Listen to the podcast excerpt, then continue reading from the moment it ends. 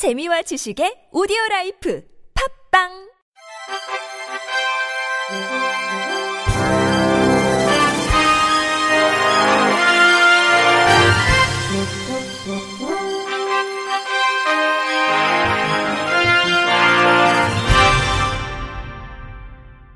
청취자 여러분 안녕하십니까? 5월 10일 금요일 KBRC에서 전해드리는 생활 뉴스입니다. 우리나라 도로의 총 길이는 11만 714km인 것으로 집계됐습니다. 10년 전에 비해 6,400km가 늘어났습니다.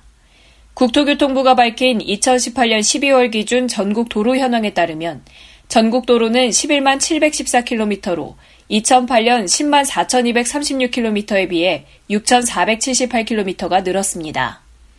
10년 사이에 전국 도로가 5.8% 증가한 겁니다. 특히 서울과 인천시의 도로가 35%나 늘었습니다.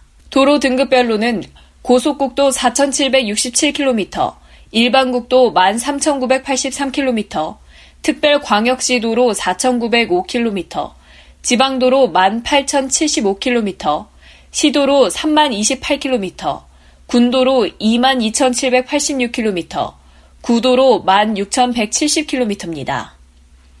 우리나라에서 전체 도로 연장을 계산해 가장 긴 곳은 수도권을 둘러싼 경기도이고 가장 짧은 곳은 세종시입니다. 지난 10년간 도로 연장 증가율이 높은 시도는 인천시, 울산시, 광주시 순으로 나타났습니다. 가장 긴 도로는 고속국도의 경우 경부선, 일반국도는 부산에서 파주선으로 파악됐습니다. 지방도로는 해남에서 원주선입니다. 가장 높은 곳에 있는 도로는 지방도로인 414호선의 한백산 만항제 구간으로 해발 1330m에 있으며 가장 낮은 도로는 바다 아래 59m에 설치된 도로인 고속국도 440호의 인천 북항터널입니다. 지난해 교통사고 건수를 도로 연장으로 계산하면 1km당 평균 1.95건의 교통사고가 발생했습니다. 도로 등급별로는 군도로에서 0.37건으로 가장 적게 발생했고 특별시도에서는 4.19건으로 가장 많이 발생했습니다. 정부가 3기 신도시 택지지구로 고양 창릉과 부천대장 등 28곳을 선정해 11만 가구를 공급합니다. 정부 추진 계획에 따르면 국토교통부는 3기 신도시의 대규모 택지로 고양 창릉, 부천 대장 두 곳을 선정하고 중소형 택지로 봉천동 관사 등 26곳을 선정했습니다. 창릉과 대장 두 곳은 5만 8천 가구를 건설하고 서울과 경기 중소형 택지 26곳에는 5만 2,500가구를 짓습니다. 고양 창릉은 서울 여의도까지 25분 거리로 813만 제곱미터 규모의 택지에 3만 8천 가구가 조성됩니다. 서울역까지 30분 거리인 부천대장은 343만 제곱미터 택지 규모의 2만 가구를 짓습니다. 고양 창릉엔 기업 성장 지원센터를 건설하고 창업 지원 주택과 중기 근로자 주택을 배치해 직주 근접을 지원합니다.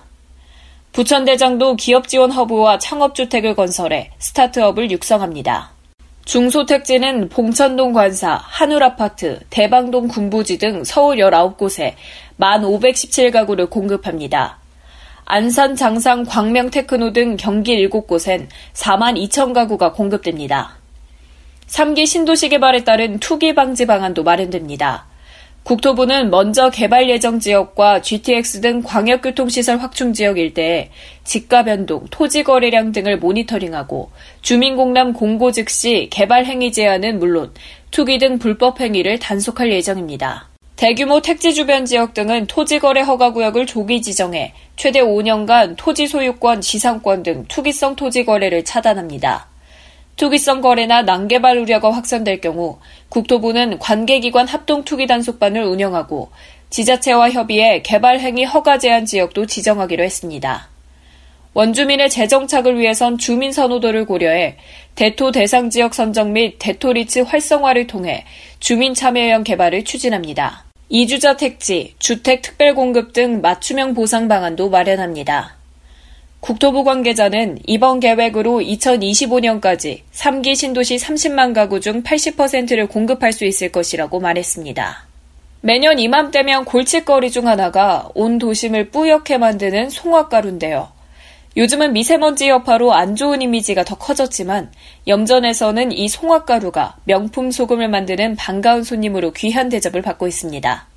KBS 송민석 기자입니다. 드넓은 염전에서 연부들이 일일이 소금을 긁어 모읍니다. 연판을 밀대로 밀 때마다 소금이 쌓여 모이는데 평소와는 다른 연한 노란색입니다. 소나무 꽃가루인 송화가 자연스레 염전에 떨어져 만들어진 송화소금입니다. 송화소금은 송화가루가 날리는 5월 초 무렵 일주일 정도의 짧은 기간에만 생산이 가능합니다. 인터뷰 한상복 연부 바쁘요. 요거 빨리 채취를 빨리 해야 하니까 그래서 최고 바쁜 때가 5월 초요.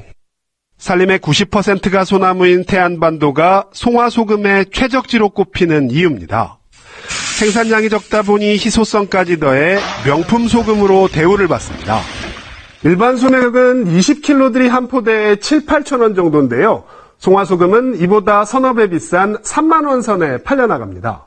특히 비타민과 미네랄이 풍부하고 된장, 고추장 같은 발효식품을 만나면 독특한 풍미를 낸다고 알려지면서 내년 이맘때면 주문이 몰리고 있습니다. 인터뷰 한명선 요리 연구가 음식을 만들면 아삭아삭하고 맛있습니다. 그래서 저장식품에는 특히 송화가루 소금이 많이 도움이 됩니다. 도심에서는 골칫거리 취급을 받는 봄의 불청객 송화가루지만 염전에서는 명품 소금의 원료로 귀한 대접을 받고 있습니다. KBS 뉴스 송민석입니다. 십자화가 채소인 브로콜리에서 조현병 치료제 개발 가능성을 발견했다는 연구 결과가 나왔습니다. 브로콜리 새싹 추출물이 조현병 환자의 뇌 속 화학적 불균형을 고칠 수 있는 것으로 나타났다는 것입니다. 미국 존스노키스 병원 연구팀은 81명의 조현병 환자를 대상으로 이 질환이 없는 91명과 비교하는 연구를 진행했습니다. 연구 대상자들의 평균 나이는 22세였고 58%가 남성이었습니다. 연구팀은 강력한 자기장치를 사용해 대상자들의 뇌 속 5개 부위를 측정 비교한 결과 조현병 환자의 뇌 앞부분에 위치한 전대상 피질 속 글루타민 산염 수치가 평균적으로 4% 낮은 것으로 나타났습니다. 전대상 피질은 불안과 신체적 고통과 연관된 부분으로 감정과 충동 조절, 주의 할당, 보상 기대와 의사결정 등의 역할을 합니다. 또한 연구팀은 조현병 환자는 전대상 피질의 글루타티온 수치가 평균적으로 3% 낮고 간뇌의 대부분을 차지하는 회백질 부인 시상에서는 8% 낮다는 것을 발견했습니다. 글루타티온은 세 가지 아미노산의 중합체로 이 중 하나가 글루타민 산염입니다. 연구팀은 뇌 속에서 글루타민 산염을 어떻게 이용하고 그 관리가 조현병 환자에게서는 어떻게 잘못되는지에 대해 알아보기 위해 7명의 건강한 지원자를 대상으로 다른 연구를 실시했습니다. 연구팀은 대상자들에게 브로콜리 새싹에서 추출한 설포라판 100마이크로몰이 든 캡슐 2개를 일주일 동안 매일 한 번씩 먹게 했습니다. 그리고 설포라판을 섭취하기 전과 후에 뇌의 글루타티온 수치를 관찰했습니다. 그 결과 글루타티온 수치가 평균적으로 30% 증가한 것으로 나타났습니다. 연구팀은 글루타민 산염과 글루타티온은 뇌세포 사이에 메시지를 전달하는 데 관여하는 성분으로서 조현병과 연관성이 있다며 이번 연구는 부작용이 있는 약물을 쓰지 않고 조현병을 치료할 수 있는 새로운 방법에 대한 가능성을 열었다고 말했습니다. 전문가들은 설포라판이 정신병이나 환각 증상을 어떻게 안전하게 감소시키는지에 대해 알려면 더 많은 임상 실험이 진행돼야 한다고 말했습니다. 세계보건기구에 따르면 전 세계적으로 조현병 환자는 약 2,100만 명에 달합니다. 이번 연구 결과는 존스 홉킨스 Medicine에 실렸습니다. flexible 디스플레이는 물론 스마트 안경과 VR 기기 등에 사용하는 광부품들은 자유 곡면이 핵심입니다. 국내 연구진이 복잡한 곡면의 부품 형상을 생산 공정에서 실시간으로 검사할 수 있는 측정 기술을 개발했습니다. YTN 이정우 기자입니다. 항공기와 자동차 외관처럼 큰 부품에서 주로 사용되던 자유 곡면은 가공 기술이 발전하면서 디스플레이나 반도체와 같은 초정밀 부품까지 영역이 확대되고 있습니다. 표면의 형상이 복잡할수록 철저한 검사가 중요하지만 아직 결함이 잦다는 게 문제입니다. 이처럼 flexible 디스플레이는 물론 자동차 외관 등 각종 부품의 결함을 이미지 한 장만으로 찾아낼 수 있는 자유곡면 3차원 형상 측정 기술이 개발됐습니다. 인터뷰 응우옌 때마의 베트남 한국표준과학연구원 캠퍼스 박사과정 제1저자 검사가 복잡하지 않고 실시간 측정이 가능하기 때문에 외부의 환경 변화에도 문제없이 나노미터 수준의 초정밀 표면 검사가 가능합니다.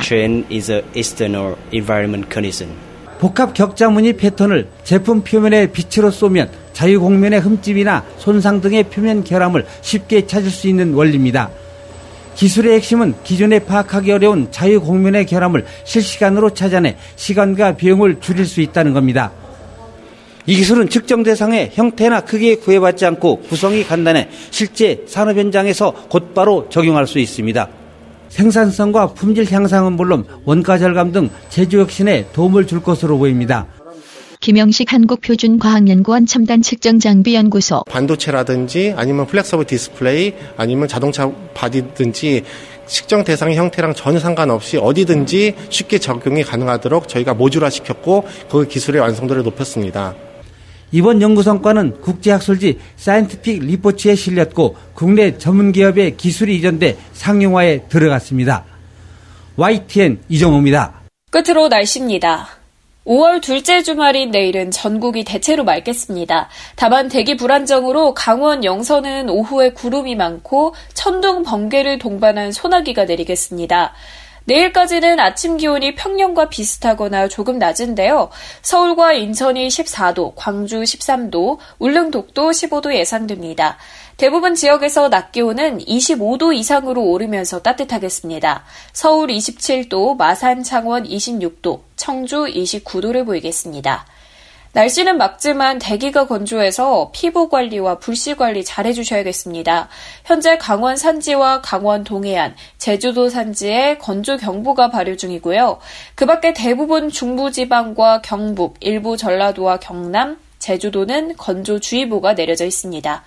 주말인 내일은 미세먼지 농도가 높게 올라갑니다. 마스크를 꼭 챙겨서 외출하시기 바랍니다. 날씨였습니다. 이상으로 5월 10일 금요일 생활 뉴스를 마칩니다. 지금까지 제작의 이창현, 진행의 최유선이었습니다. 고맙습니다. KBIC